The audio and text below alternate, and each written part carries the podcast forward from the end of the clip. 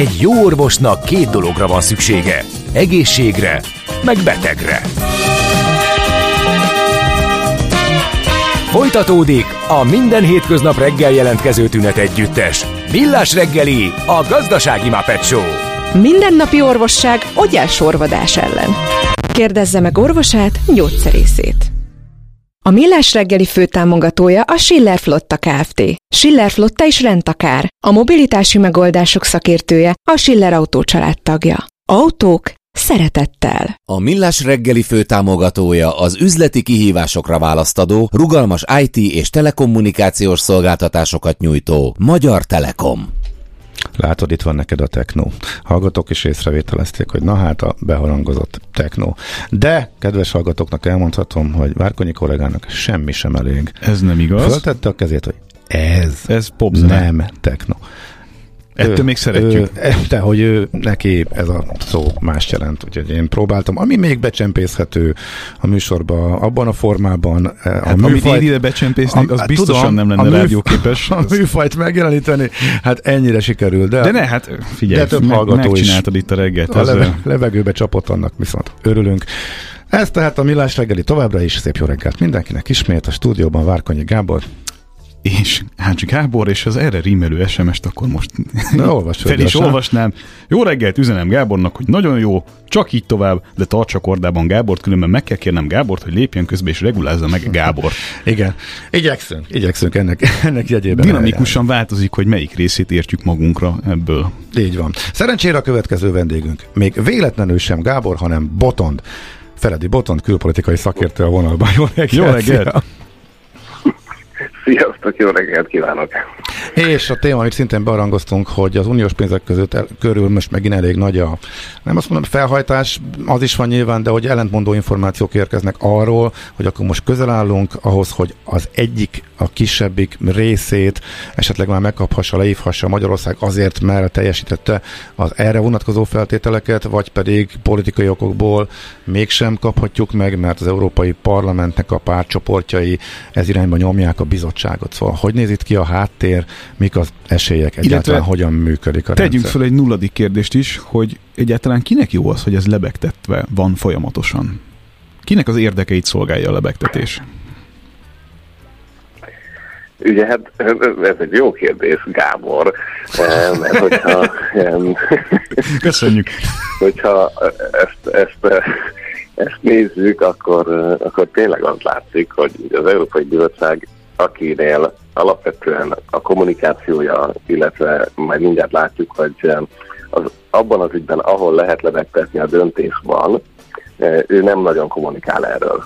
Tehát nem, nem arról van szó, hogy itt a brüsszeli sajtótájékoztatókon nap mint nap emlegetik ezt a történetet, hanem általában szivárogtatás történik, és ezek a szivárogtatások is inkább Um, úgy látom, hogy belső harcoknak az eredményei, vagy tehát nem szándékos kommunikációk, úgyhogy ennek az eredményeképpen, hogy talán két hete egy Financial Times cikk volt az, ami először ezt oldotta, és onnantól kezdve viszont ide minden újságíró boldogan telefonált, ásott le ennek a mélyére, szaunázott a megfelelő biztosokkal, ugye mondanám viccből, és aztán kiderült, hogy, hogy tényleg lehet valamilyen mozgás ebben a történetben.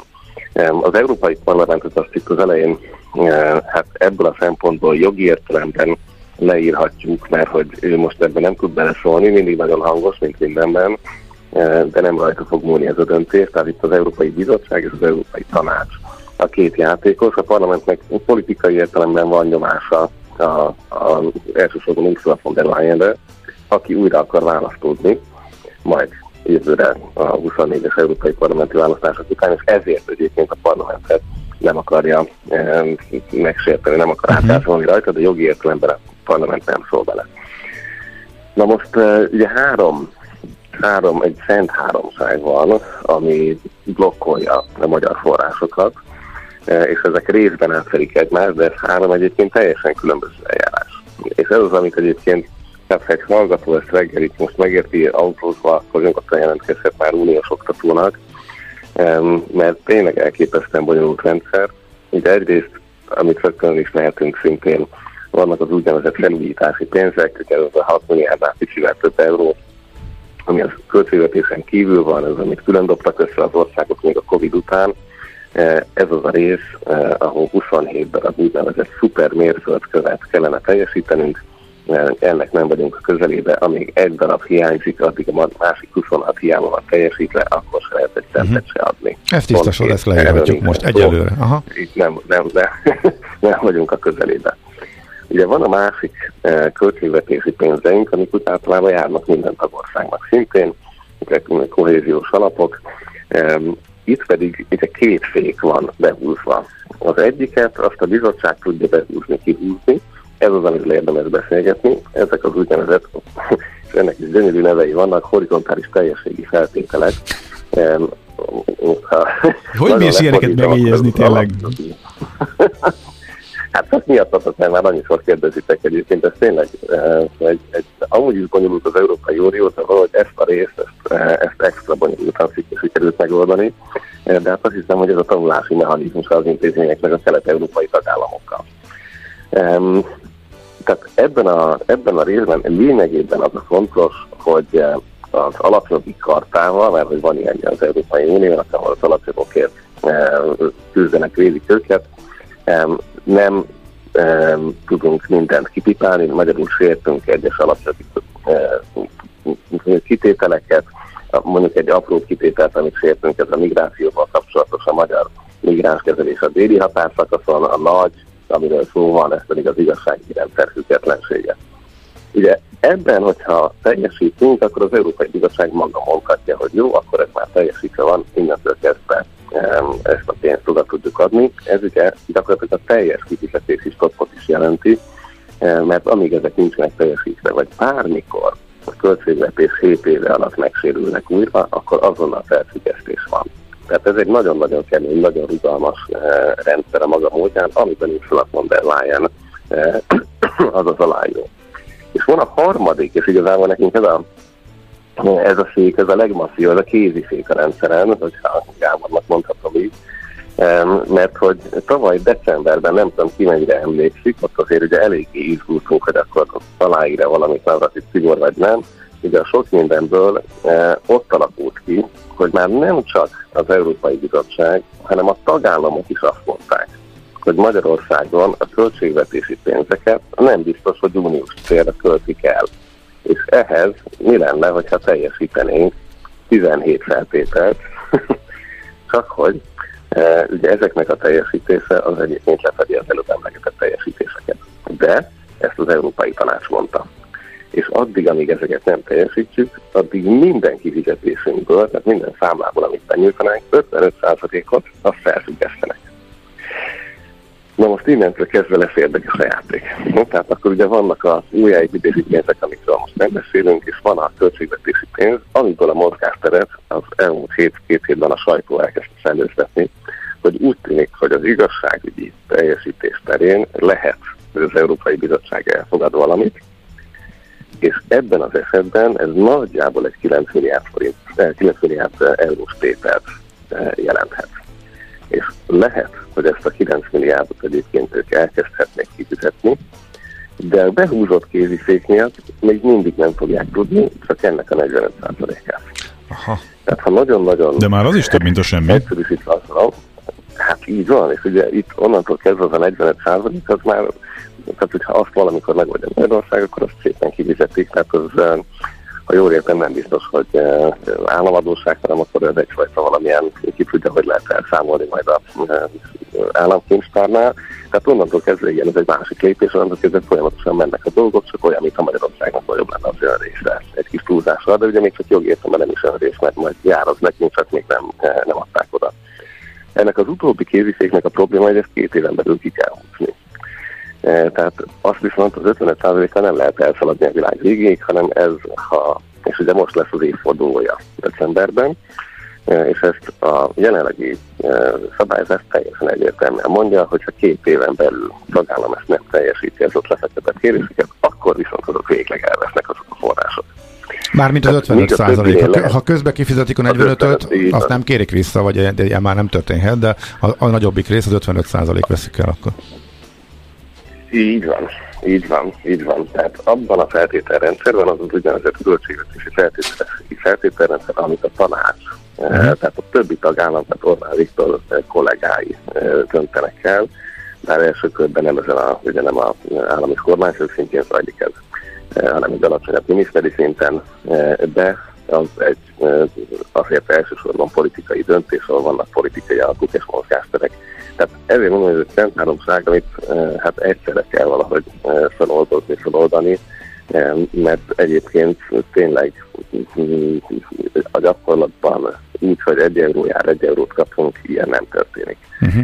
Tehát amíg ezek nincsenek feloldva, és akkor ebben tényleg beletartoznak az egyetemi kuratóriumok ügyei, a határon migráció kezelésétől egészen a teljes igazságügyi reformig, ami benne van ugye a az országos bírósági testület és a legkülönbözőbb ilyen kérdések, hogy fordulhatnak-e az Európai Bírósághoz előzetes kérdéssel a magyar bírók és milyen feltételek mellett. Tehát, hogy ez egy nagyon-nagyon-nagyon hosszú részletes lista, ez az, amiről a magyaroknak időnként kell küldeni egy jelentést, és most ebben a pillanatban ott tartunk, hogy Magyarország nem tudod abban, hogy le kell adni egy ilyen pakkot, hogy mi az, amit mi úgy gondolunk, hogy teljesítettünk, és ezt az Európai Bizottság meg tudja csúcsálni, és vagy ahogy eddig is azt mondja, hogy még itt, meg itt, meg itt valamit kell csinálni, vagy pedig azt mondja, hogy akkor lehet, hogy egy dolgot ki lehet citálni, és ha egy dolgot ki lehet citálni, akkor azért lehet, hogy valamilyen töredékösszeget fel lehet szabadítani, és ez a optimista óvosabban lehet, ez a kilenc milliárd euró. Uh-huh. Van erre egyébként valami határidő? Hát, na. Hogy ezen mennyit, mennyit ülhetnek, vagy ezt is bármeddig el lehet húzni? Nem, ők egy hónapot ülhetnek a válaszokon. Tehát a bizottság ilyen szempontból nem, nem ülhet a végtelenségig, és be is szokta ezt tartani. Tehát itt, itt általában nem ezzel volt a probléma, hanem hát azért ezt, ugye, ezt a játszmát mi valamikor tavaly is fellőttük el. Nem tudom, hogy mennyire emlékeztek rá, ugye volt az a novemberi hétvége, amikor már lehetett látni, hogy le kell adni bizonyos dolgokat, teljesíteni kell dolgokat, és ezt ugyan leadtuk egy, egy novemberi hétvégén, de másnap november egyik rákövetkező hétfőjén Ursula von der Leyen egyébként pont az Európai Parlamenthez szaladt el, és onnantól kezdve lett egyértelmű, hogy itt valami nagyon nem fog átmenni, és onnantól kezdve ezek az ajánlások, hogy a teljes egészségügyet beindultak, és decemberről már a tanács is kimondta, hogy Magyarország jogállamisági, nem a jogállamiságot, ugye, hanem a költségvetési pénzek veszélyeztetését, de lényegében az azt jelenti, hogy valamiért nem hiszik el azt, hogy arra költsük el, amire kapjuk. Uh-huh. Um, Oké, okay. tehát, hogy... akkor, tehát akkor most az van, összefoglalva, hogy akkor egy kilenc milliárd az jöhet, hogyha az igazságügyi reformot nagyjából rendben levőnek találja a bizottság, akkor az egyik kalapból az egy kalapban levő összegnek a negyvenöt százaléka az jöhet, de utána viszont egyáltalán nem látszik, hogy a többivel mi történhet, mert a többi feltétel az nagyon távolinak tűnik, hogy teljesítetnek, elfogadják. Jól foglalom így össze?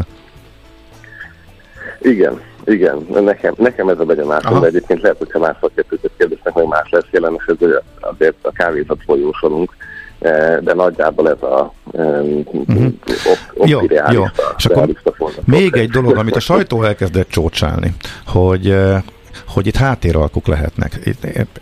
Ez most hogy működik? Tehát nem úgy van, hogy itt vannak feltételek, a bizottság megvizsgálja, teljesítette, pipa, nem teljesítette, nem pipa. Ehhez képest, ami a sajtóban folyamatosan megy, és egy csomó világlap már ebbe beleállt, és ilyen információkat szerzett Brüsszelből, hogy Magyarország valamit bevállalt. Nem blokk, nem vétózza az Ukrajnának szánt pénzeket. Ez merül föl leggyakrabban. Eleve a vétókérés egy égető téma. Szóval valamit Magyarország bevállalt cserébe azért, tehát a bizottságnak van, tehát lehetősége van így mérlegelni, vagy háttéralkuk alapján eldönteni, hogy pipa vagy nem pipa a bizonyos feltételek teljesítés. Ez nem világos még nekem. Mm, igen, jó a kérdés. Uh, alapvetően nyilván papíron nincs, de hát az életlenül jóval színesebb, és ugye itt tényleg az a kérdés, hogy a bizottság, vagy pedig a, a tanács többi tagja az, aki kérdezősködik, vagy, vagy akar valamilyen döntést hozni. Uh-huh. Ugye itt a, a költségvetési kérdésekben, és itt robogunk egy úgynevezett költségvetési félidei felülvizsgálat felé, tehát ugye az Európai Unió olyan nehezen egyezik meg dolgokról, hogy azért hét éves költségvetést találtak ki, egyébként ez egy jó ötlet volt, de azért van egy félidei felülvizsgálat, ami szintén egyhangúságot igényel. Nem is ez lenne a probléma, hanem az, hogy annyi mindenre költött az Unió, hogy egyébként nagyságrendileg hatvanhat milliárd euróval emelnék a költségvetési összeget, tehát mint a Revolut kártyában a top-up, ezt bizony be kéne fizetni a tagállamoknak. Na most ez a, ez a, ez a konfliktus, és ebben konszenzus kell, és ez az, amiben egy tagország is elég hovonakodik. Azért tegyük hozzá, hogy ebben a történetben is az meg nem Magyarország az egyetlen, aki Magyarország politikai okokból tudhat, de mások meg azt mondják, hogy ezek a, a Frugal Nord, tehát a, a spúr északiak, hogy ők meg nem akarnak már növelni pénzt, ugye ebből azért nagyságrendben a kétharmad ennek a pénznek az egy Ukrajnának szánt négy éves hitel és támogatási programot jelentene, egyébként nagyobb részt hitel. Ezt ugye csak a hallgatók kedvéért húzzuk alá, mert tehát itt nem ajándékpénzekről van szó, és egy kisebb részben mindenféle egyéb uniós vészköltségvetési zsebeknek a feltöltéséről, amit elköltöttek itt az elmúlt időszakban. Mondjuk azért adódik a kérdés, hogy mennyi esélye van annak, hogy ezt a hitelt visszafizessék. Jó, de ez most mellegszel, igen. Nyilván, hát nézd, de teljesen azért nem, tehát... Hát hitelezi a éjszaka teljes déli világot is, tehát ezeknek a hiteleknek, hogy is mondjam, nem is mindig az a célja, hogy az utolsó centig vissza legyenek feltétlenül fizetve, hanem hát ugye ezt ismerjük, hogy a gazdaságpolitikai befolyásszerzésnek az eszköztárába is tartozhatnak. Tehát önmagában én ezzel nem látok problémát, az viszont tényleg egy kérdés, és itt persze nem Magyarország az egyetlen, aki kellene ahhoz, hogy egy, az Európai Bizottság által letett javaslat, ugye ezt ők fogják letenni a kezdő javaslatot, de utána ezt megint csak a tanács fogja megszavazni. Tehát megint a tanácstagoknak kell egyhangúan, egy irányba nézni, és hát ebben az északiak egyébként a Meloni a délieket fogta össze, akik azt mondták, hogy csak szintén más feltételek mellett szavazzák meg ezt a csomagot, és hát van egy csomó kormányfő, most a plusznak is szépen föl kéne esküdni, azért ez szerintem decemberig nem fog megtörténni még. Itt van még a... Tehát, hogy még várunk olyan választási eredményekre, a Robert még nem tudjuk, hogy fog viselkedni a tanácsban. Tehát itt annyi bizonytalan tényező van, hogy ebben azt hiszem Magyarország az egyetlen. Ezzel az egészen azt akarom mondani, hogy szerintem ezek a hipotézisek, hogy most éppen Magyarország megvásárlása zajlik, ez így nem igaz, az lehet, hogy egy olyan pázolőr szerakán zajlik, amiben ha az utolsó pázolőr darab mások Magyarország ellenállása, akkor lehetnek apró politikai mozgásterek, de olyat nem tud csinálni a bizottság, hogyha valamit nem teljesítünk, arra azt mondja, hogy mégis teljesítettük. Uh-huh. Tehát ahhoz nekünk a papírmunkát mindenképp el kell végezni. És hogy utána, ha tényleg teljesítettük, akkor az valamilyen módon kifizetődik. Itt van ezerféle megfejtés, és ezt a bizottság másokkal szemben azért már használta, hogy akár egy másik kalapban az előleget mikor fizetik ki. Tehát igen, itt azért vannak politikai mozgásterek, játékterek, de ezek annál jóval kisebbek, mint amit tulajdonítunk Ursula von der Leyennek. Tehát itt azért a főjátszó az Európai Tanácsnál tud zajlani. Hm. Oké, okay, oké, okay, oké. Okay.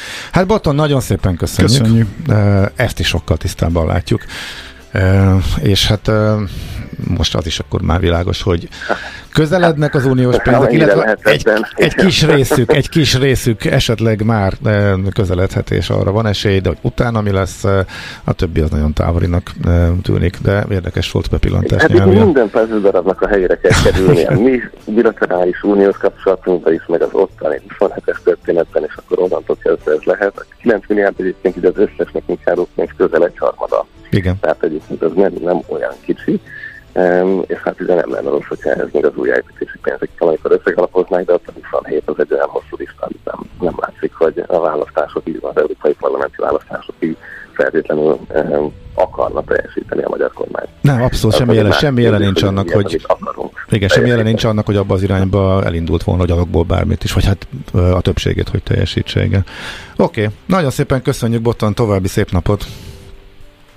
Nektek is szia, szia, szia!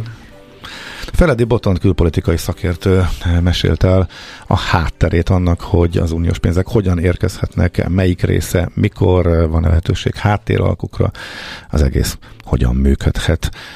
Ez tehát nyolc óra harminckor az első fél óra vége, mondhatjuk. Rövid hírek helyett mi is jön promóciós összeállítás, és utána majd zene, aranyköpés, és utána melyik volt a kérdés, amire válaszolni fogsz még? Hú, volt egy pár. Részvényárfolyam, ef vé kapcsán, kigyulladó villanyautók, meg ilyen kérdések jöttek. Kezdesz olyan lenni, mint az én fapados rovatom, hogy megszólnak kérdéssel a hallgatók, azt nem Jöhet. arról beszélsz, amit, amit tervezel, hanem kérdésfelelek becsap. Én ezt tökre szeretem. Időnk van. Te is? Én is szeretem. Te is szereted. Akkor jöjjenek még. Jöjjenek a kérdések. Jé, hát ez meg micsoda? Csak nem. De egy aranyköpés. Napi bölcsesség a Millás reggeliben. Hm, ezt elteszem magamnak.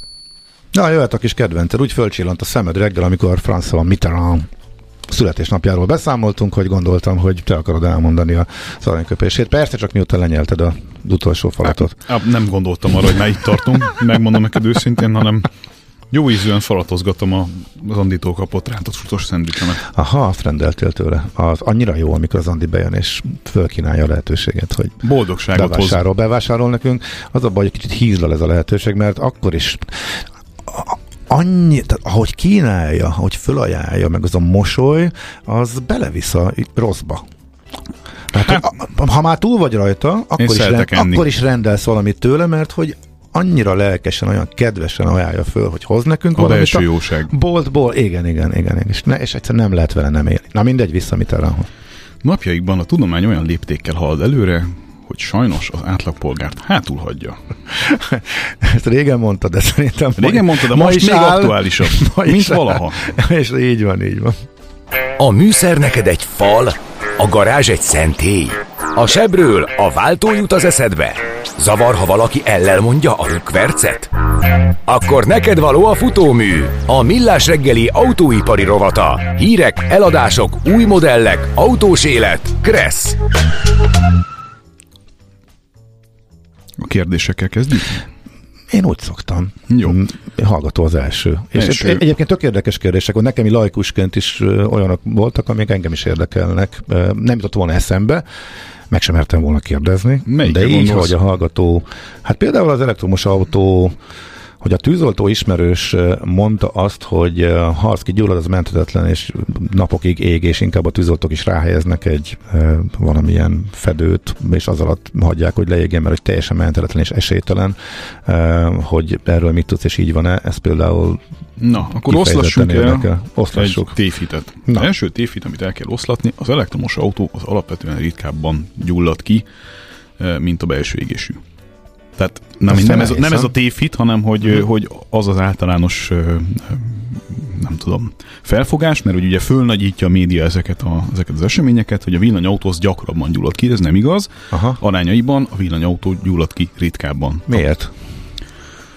Hát miért? Gond, azt gondol, a technológia. Hát, laikusként fizika kettessel azon gondolom, hogy az hát gyakrabban... Hogy, mint egy rövid zárat, az gyakrabban van, mint hogy egy benzinbe valaki bedobjon egy gyufát. Most nyilván hülyeség, de hogy... Azt gondolom, hogy az esetek döntő többségében valamilyen fizikai sérülés okoz egyébként ilyen jellegű dolgot. Tehát önmagában az akkumulátor ritkán kerül olyan helyzetbe, hogy, hogy műszaki hiba miatt uh-huh. magától elkezd égni. Aha. Ez nem egy jellemző dolog. A... De persze nem is kizárható. Ami problematikus, az alapvetően az, hogy ha viszont megtörténik a probléma... Aha, erre vonatkozott a kérdés. ...akkor a tűz jellege sokkal pusztítóbb, és sokkal nehezebben oltható, mint egy belső égésű autó. Belső égésű motoros autó esetében, mert egyszerűen, hogyha valaki látott már ilyen litiumos ö, akkumulátort fizikai sérülés miatt ö, ö, fölrobbanni, kigyulladni, stb., akkor az látja, hogy annak milyen, milyen ereje van. Még egy egyszerű kis... mobiltelefonos... Ö, ö, Ezért tiltják piszkosul a repülőkön is, ugye mindenfajta, tehát már a, mit tudom én, a powerbankról töltést, vagy bármit, igen, ami közül van az aksihoz. Meg, és... hogy ez legyen ugye mm. nálad, és nem a, a nagy csomagban, ha jól emlékszem, ugye? Van igen. egy ilyen kitétel. Aha. Tehát ez, ez tud problémát okozni, és az egyik legnagyobb probléma ezzel kapcsolatosan az, hogy főleg az első, tehát a korai generációs villanyautóknál egy, egy elektromos tűz az nem, nem lett ott... nem, nem tudtál ott pontot tenni az ügy végére, hogy ott helyben éppen eloltottad. Tehát az újra tudott gyulladni, akár napokkal később is, ezért volt általában, meg ezért most is általában a teljesen biztos megoldás az, hogyha egy ilyen konténerbe, egy ilyen vizes konténerbe helyezik az autót ilyenkor, és hagyják ott szépen nyugodni. Rettenetesen sok víz kell hozzá, és hosszú távon biztosan problémát fog ez okozni, de itt is van technológiai fejlődés, és az akkumulátor kémiának a változásával ezek a tüzek is kevésbé durvák tudnak lenni, meg eleve tűz, még inkább tűzbiztosak tudnak lenni. Tehát ezt a típusú problémát fogjuk látni, de azt gondolom, hogy kezelhető fog maradni összességében. Az elektromos autóval kapcsolatosan egyébként még talán annyit érdemes kiemelni, hogy az már most látszik, hogy főleg az öregebb parkolóházak konstrukciókból fakadóan nem fogják elbírni azt a többlet súlyt, amit az elektromos autók terjedése jelent. Tehát ugye a... Hát ugye, mennyivel nehezebb egy elektromos hát autó? Jelentősen. Aha. Jelentősen. Tehát itt a két tonna körüli ö, ö, súly az ma már nem számít kirívónak, miközben akkor, amikor ezeknek a parkolázóknak a zöme épült. Akkor, ha egy Dodge állja el a trolli útját, akkor nem tudunk leszállni. Már jó, utasok leszálltunk, fölkaptuk, odébb raktuk a hát fölkapni és odébb raktuk, nem parkolót. Hú, akkor ezt nem lehet megcsinálni egy elektromos autóval. Hát egy, egy nagyobbal biztos, hogy nem, egy mm-hmm. kisebbel is meg kell majd küzdened.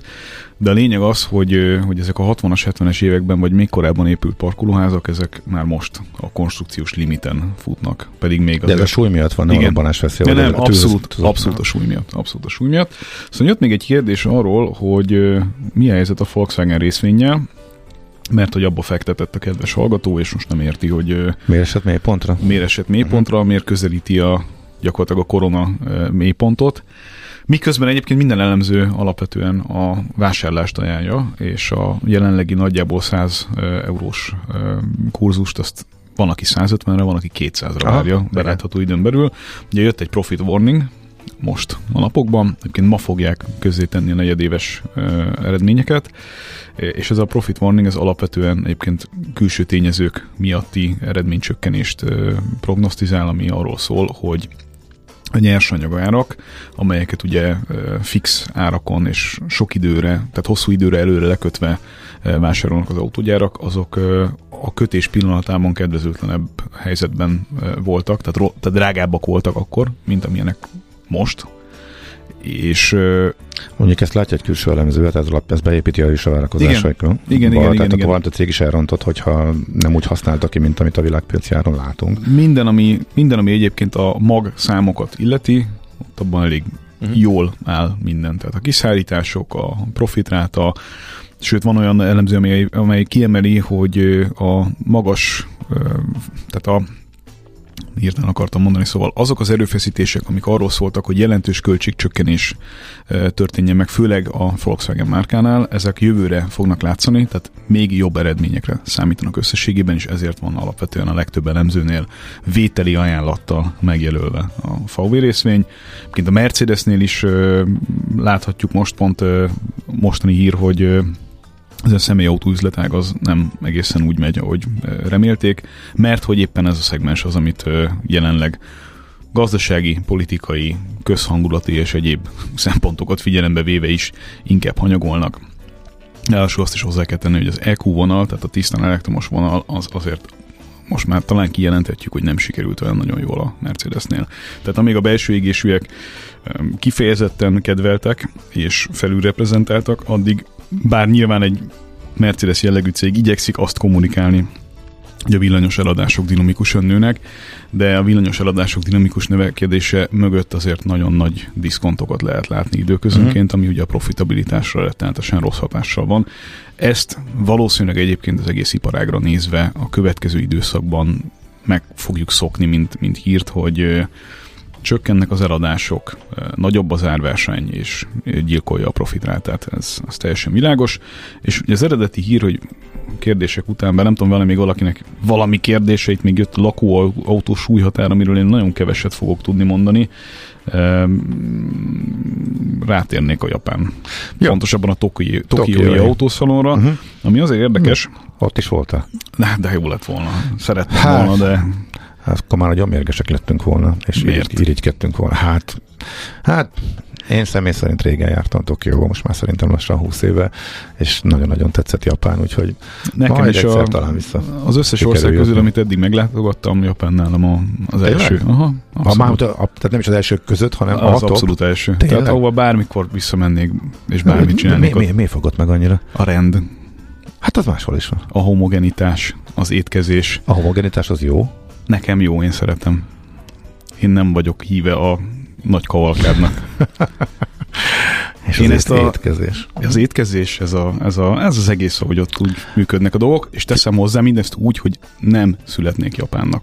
Tehát, hogyha választhatnék, azért látom ennek a rendszernek így a kívülről látható ö, korlátait, és azt gondolom, hogy európaiként Ként, ebből a szabadságból odajönni, az mm. nagyon érdekes, a, azt végigcsinálni, az szerintem egy nagy, az, az egy nagy kereszt. Kivételesen maximálisan egyetérzek. Ú, akkor valamit rosszul csináltam. valamit rosszul gondoltam. Gyorsan haladjunk tovább, akkor innen.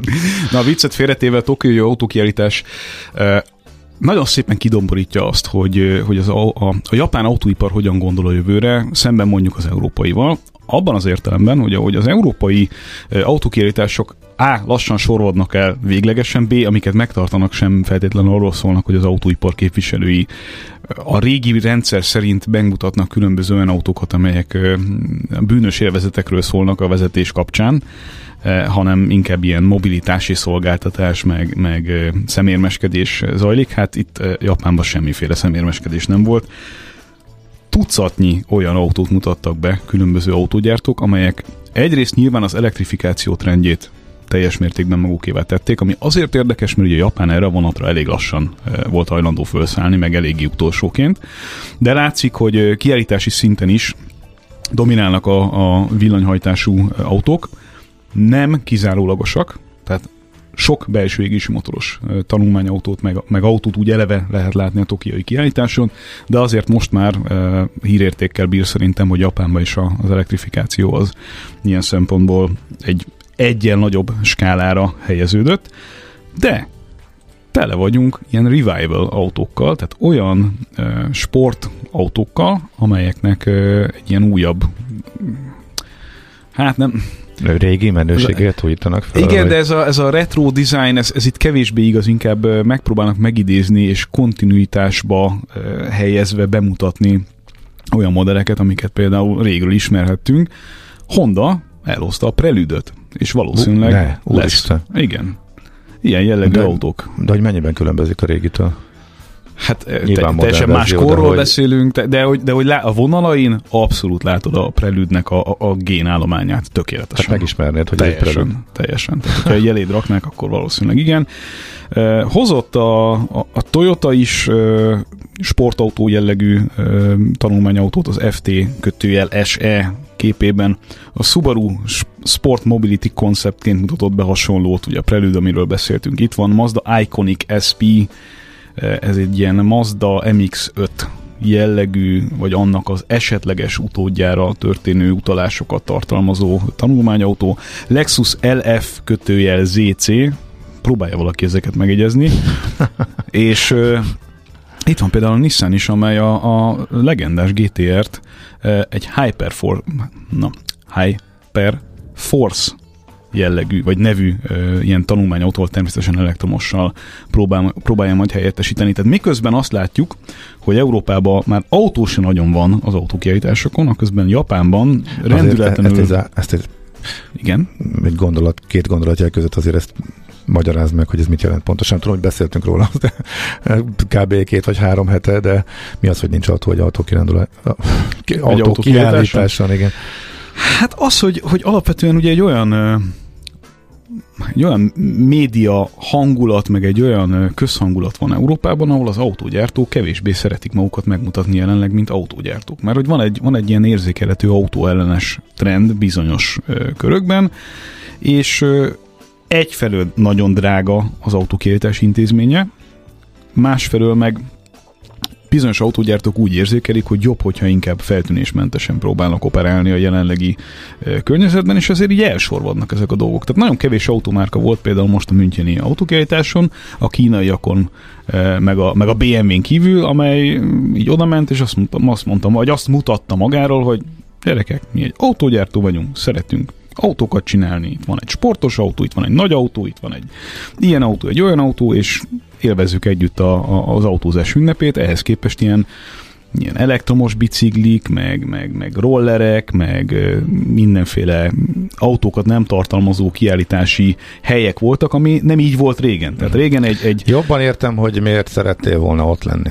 Tokióban mindenképpen. Az, az, az ahol még autók vannak az autókiállításon. Hát igen, mert hogy, mert hogy eleve a japán autóipar egyébként egy lassabban mozgó, de, de a kontinuitást többre értékelő e, autógyártó nemzet. Tehát azoknak a trendeknek nem megy egyenként utána, amikről valaki megírja egy nem tudom milyen újságban, hogy akkor ez most a jövő nagy durranása, és azt gondolom, hogy a ha számokat nézzük, meg a sikerességet nézzük, akkor alapvetően a japán autóiparnak van igaza. Tehát ha csak azt nézzük, hogy mondjuk a Volkswagen koncern, meg a Toyota hány éven keresztül próbáltak egymásra licitálva a legnagyobbak lenni a világon, majd a Toyota egyszer csak elhúzott két millió darabbal, és nagyon magabiztosan vezeti a világ legnagyobb autógyártója e, címet, legalábbis darabra, forgalomra egyébként a vé vé koncern még mindig, sőt, mekkora hype volt, amikor darabra beelőzte a Volkswagen, emlékszem, igen. Igen, igen, és akkor ott is ugye voltak mindenféle dolgok, hogy mit hova számolunk, meg ezt ide, igen. ezt nem oda, és ha így értelmezzük, akkor így van, ha úgy, akkor úgy, de a lényeg, hogy versenyben voltak, most meg már abszolút nincsenek versenyben, mert egy kicsit olyan, mint hogyha az európai autóipar nem is feltétlen akarna már azért az egészért versenyben lenni. De ennek számos oka van, és szabályozásról már sokat beszéltünk, így tehát van. Ez nem csak ő te, maga tehet róla, nem cégeknek a saját döntései. Ezek. És az az érdekes, hogy ugye a japán autóiparban meg még vannak olyan független nagy óriások, amelyekről lassan kezdünk megfeledkezni Európában. Lásd például a Honda, ami ugye sokkal uh-huh. nagyobb szerephez jutott régebben az európai autópiacon, de hát a Honda egy teljesen független autógyártó, tehát senki alá nem tartozik, maximum kooperációkat hajlandó kötni, lásd Sony, lásd gé em, de működik az észak-amerikai piacon, nagyon jó piaci részesedéssel és nagyon jó profit marginnal, és működik természetesen Ázsiában is, de ráadásul a Honda szemben például a Toyotával úgy, hogy a világ legnagyobb belső égésű motorgyártója így is hitet tett az elektromobilitás mellett, tehát ott, ott az évtized végére nagyon masszív elektromos túlsúly fog kialakulni a modellkínálatban. Mindezt úgy, hogy pont a tokiói autószalon kapcsán jelentették be, hogy az a projekt, amit a gé emmel, amely hosszú távú stratégiai partnere egyébként az észak-amerikai piacon, az azt a projektet, ami arról szólt, hogy harmincezer dollár alatti, de nagy hatótávú és használható villanyautót fognak fejleszteni együtt, azt megszüntetik. Tehát a két cég ebben a kérdésben megy külön utakon, ami azért érdekes, mert, mert ez eléggé adta volna magát. Tehát a gé em, a, főleg az Ultium uh, akkumulátor technológiájával, meg azzal, hogy az egész stratégiája alapvetően a villanyra épül, egy marha jó partner tudott volna lenni a Hondának az észak-amerikai piac megdolgozására. Látva azt, hogy ez azért nem annyira jött be így elsőre, a gé emnek a stratégiája, plusz ugye itt van ez a hát nehezen tervezhető dolgokat jelentő sztrájk kérdés, ami még mindig nem oldódott meg, így úgy érezte a Honda, hogy inkább kifarul ebből a dologból. De oké. Okay. Figyelj, hallgatók, elkanyarodtatok a Prelude-től. Milyen lett a Prelude, meg oda térjünk vissza, illetve le, ezek lesznek, amik Tokióban bemutatnak Európában is, vagy ezek kimondottan hát, az ázsiai piacra gyártott modellek? Sajnos ezek nagy részt Észak-Amerikára és, és Ázsiára koncentrálódnak, ahogy úgy egyébként eleve a japán autóiparnak a nagyobbik része az, az Európából hát el, el fog tünedezni. Hát Te- én ezt régi nagy Honda tulajdonosként fájlalom. Hát igen, csak... Pont a Hondánál egyébként sajnos még mindig igaz, hogy vannak bizonyos olyan alkatrészek, amelyeket a mai napig nem képesek kellő mennyiségben gyártani, és, és hogyha allokálnak darabszámot, akkor azt nézik, hogy hol tudnak vele többet keresni, ezért az említett másik két nagy piacra koncentrálódik egyébként a figyelmük, és kevésbé Európára. Ugye van a, ha így nézzük, a Mazda, mint másik ilyen igazi, lehető legjobb értelembe vett önfejű márka, amely a trendeknek ellen állva a valódi kérdésekre keresi a választ, tehát hogy hogyan tud egy autó ténylegesen fenntartható lenni, és ebbe hajlandó olyan dolgokat csinálni, amiket a többiek nem, technológiai szempontból is, tehát foglalkozik range extenderes villanyautóval, majd megyünk ilyet kipróbálni, e-fuellal ráadásul, foglalkozik modern dízelnek a fejlesztésével, csinálnak tisztán villanyautót, tehát hogy ők egy ilyen kis nis Nisnél picit nagyobb, de azért alapvetően ilyen, ilyen egészséges méretű, relatíve kicsi japán és független autógyártóként definiálják magukat. Uh-huh. Mindezt azért úgy, hogy ők is egy kicsit a Toyota ernyője alá beférkőznek akkor, amikor a piac kevésbé hmm. napsütéses. Aha. A Subaru az, hogyha megnézzük, az tényleg nincs márka, és nem is nagyon akar ebből kijönni, de ott is ugye a nagy Toyota koncern szárnyai alatt ezt meg lehet oldani, ezt, a, ezt az ügyet. A Nissan az már egy nagyon jó kérdés, ez már nagyon-nagyon izgalmas kérdés, hogy mint, mint ilyen villanyautó pionír tulajdon, mert, mert azért az, tehát a Leaf az, az egy tömeggyártói szinten egy abszolút pionír uh-huh. szerep volt a Nissan részéről, és, és mint olyan gyártó, amely egyébként konzekvensebben kommunikálja ezt a villanykérdést, mint az összes többi japán autógyártó, az hogy fogja megtalálni a, a helyét ebben a, az újraformált szövetségben a Renault-val és a Mitsubishivel.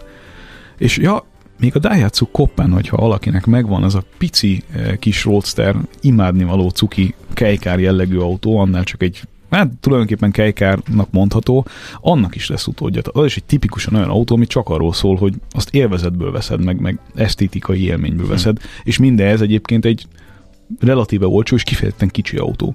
Ugye ez az egész kejkár történet, ami Japánban van, ezt be kéne hozni Európába is. Ezek a pici, könnyű, városi használatra jóval alkalmasabb autók. Bírnám. Mm-hmm. Én, na, én nagyon támogatnám, hogy valami ilyesmit találjunk ide is. Na jó van, még azt meséld el, hogy itt az ablak alatt ez a jó, rózsaszín Jaguar, ez pontosan... Ez egy, ez egy em négyes kabrió. bé em vé. Oké, okay, én csak a színét ismertem fel, csak azért bevállalós. Mondtam. Bevállalós ez a szín. Nem csajos. Nekem tetszik. Meg is válaszoltuk egyben.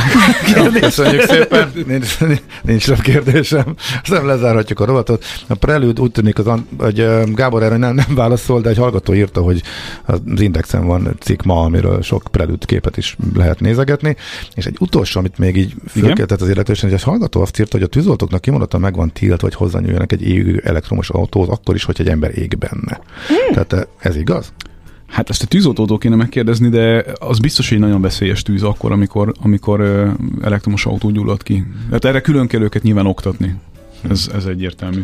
Bármit, bárhol például vágni e, e, nem e, lehet. Ez a, ha ez így van, ez abszolút vásárlás befolyásoló tényező lehet szerintem elég sok embernél. Biztonsági kérdés. Fussunk még egy kört ezzel, mert ez szerintem egy érdekes dolog. Na jó, hát ennyi fért bele most.